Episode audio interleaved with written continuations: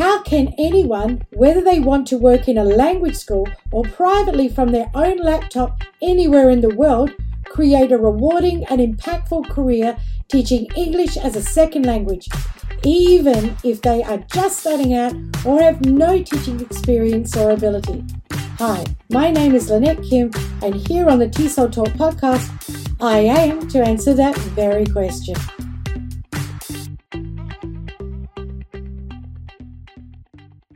In situations where you have to put together your own lesson plans, it's important to follow some really fundamental basic tips. Now, situations where this comes up, perhaps you're teaching at a school, they have an afternoon program of study, which is like an elective. And so there's no set course book for this. It's just a case of put together something for conversational English for an hour to an hour and a half classes, or put together business English lessons, or I mean, there's all kinds of programs where you might put together resources for. So, or you might be private tutoring. In these instances, making sure that you follow some really good uh, lesson planning tips is vitally important. So, tip number one theme. Keep all your resources to the theme. And this, it goes without saying, but it's not always so easy to do. So if you have a particular lesson and your theme is travel, looking at the pictures and making sure that that's what they depict, um, or, you know, any resources that you use. Uh, perhaps you've downloaded some forms or some um, different worksheets that you find online. Just make sure that they're not going off track, that they're very, very definitely following the theme of your lesson. And this goes on to tip number two, which is making sure all the resources that you use are age and level appropriate. Now, you don't need to reinvent the wheel. There is so much stuff online and free resources for you to use, but keeping to the age and level appropriateness. Now, it goes without saying with teaching children that you know we've got to keep this age appropriate. You don't want anything with innuendo um, any strange pictures all that type of thing. But do you know with adults it's similar? So with adults they can get offended if you're using like pictures that are obviously for children like Asian adults do really like cutesy pie stuff. That is true. Japanese, Koreans, they love this stuff. But when it comes to their English lessons, they want things that represent real life, real life situations. And um, so they don't want to be looking at resources that are very clearly might fit the theme, might even fit the vocabulary because they might be low level adult students. But if it's for children, obviously, uh, and a bit babyish, they won't like it. So it, your lesson will lose its professionalism. Number three, what you need to do is also check over pictures that you use for any hidden issues. So these could be age appropriateness again.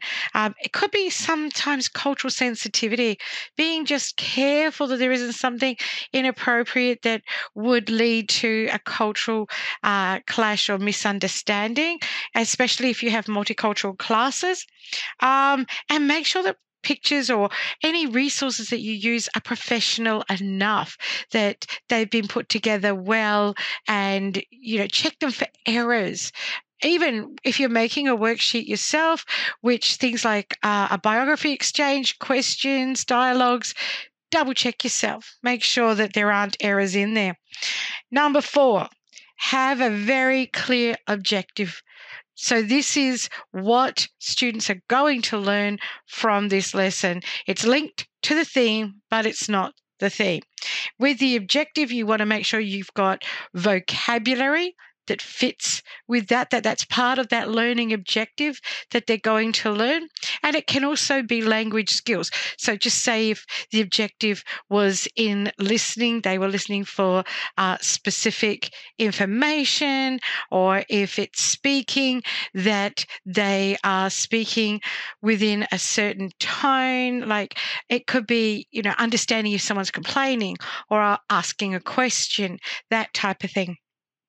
So, brings us on to our next one, next level. So, when we're thinking about putting together lessons, we want them to be age and level appropriate? Absolutely, yes. But you want to always be thinking of the next level because lessons have to progress. We don't want to keep students at their level. The whole goal is for them to learn. So, this means that you've got to be thinking what can I add in to this lesson to ensure that that students are taking a mental leap from the level they're currently at, just say, for example, they're intermediate level students, and now I'm putting something in that they have to do or learn, which is lending them towards making a mental leap into upper intermediate, the next level up. You need to think about that. Quite often, the quickest and easiest way to do this is through vocabulary or idiomatic expressions or contractions, adding in something colloquial. These types of things often often are very easily used. And students appreciate this. They'll write down all the new vocabulary, they'll practice it in class, they'll go home and practice it or, you know, check their dictionaries and so forth. So, always making sure that you're pushing your students to the next level, not torturing. But definitely pushing them. All right, the next thing though is keep it simple. So, by keeping it simple, the lesson plan shouldn't have overly um, full detail. It, keep it bullet point. Just have in your lesson plan. Um, you need to have obviously your introduction. How are you going to present the lesson theme and objective to the students and the relevancy? Um, and then you want to go through for each task that you have in a lesson. You need to have a section that's how is the teacher going to present this and introduce this to the students? Because it's all well and good to say, oh, do worksheet one, worksheet two, worksheet three, and there's three tasks, voila. But no, you need some instruction. So perhaps if another teacher had to pick up your lesson and teach it, are you explaining a good way to introduce that task and its appropriacy to the students and its relevancy and get their interest with some engaging way to get them started and understand how this activity is going to benefit them according to their life skills and goals. Always keep it simple, keep it bullet point, but make sure those things are included and have those teachers' notes there always, because even you as a teacher can forget exactly what you're going to do with the lesson. Timing you need to always be considering how long is this lesson for. Usually, one of these types of elective lessons are either 60 to 90 minutes. So, you need to have enough tasks in the lesson, enough worksheets. It's always good to have more than you need. However, you don't want to be burning through material. You want to make sure you have good enough materials in your lessons, good enough objectives that you can adapt and expand on any given activity and make it into more. So just keep that in mind. This brings me to the next thing. After you've taught through your lesson, you want to make sure there's a review few reasons. You want to check for yourself how well the lesson went that students actually learned, but you need students to understand what it is that they actually learnt in that lesson. The worst thing as a teacher you can have is students to leave your class and for someone like the academic manager of a school to go up to students and say, Oh, how was your lesson today? Yeah, yeah, it's okay. What did you learn? Oh, I don't know. Uh, nothing. And actually, that's not true. But students think they learnt nothing because they can't remember all of the things that you put together. But if you review what was learned at the end of the lesson, so you're reviewing the vocabulary, you're reviewing the context of dialogues, this type of thing, students have that fresh in their minds and they go home happy knowing what they've learned and what their uh, the objective was and how to practice that. Now, another thing is also just to make sure that you as a teacher review what you've taught you know, a little bit of a, a lesson self evaluation. Have a think about how that lesson went. You've gone to all the trouble to create this lesson plan. It's a resource. You should keep it. You want to keep a bank of all these lesson plans that you create so that you can always reuse. And so review, change something that didn't work, something that wasn't fit for purpose, a resource, change out a resource that you've used.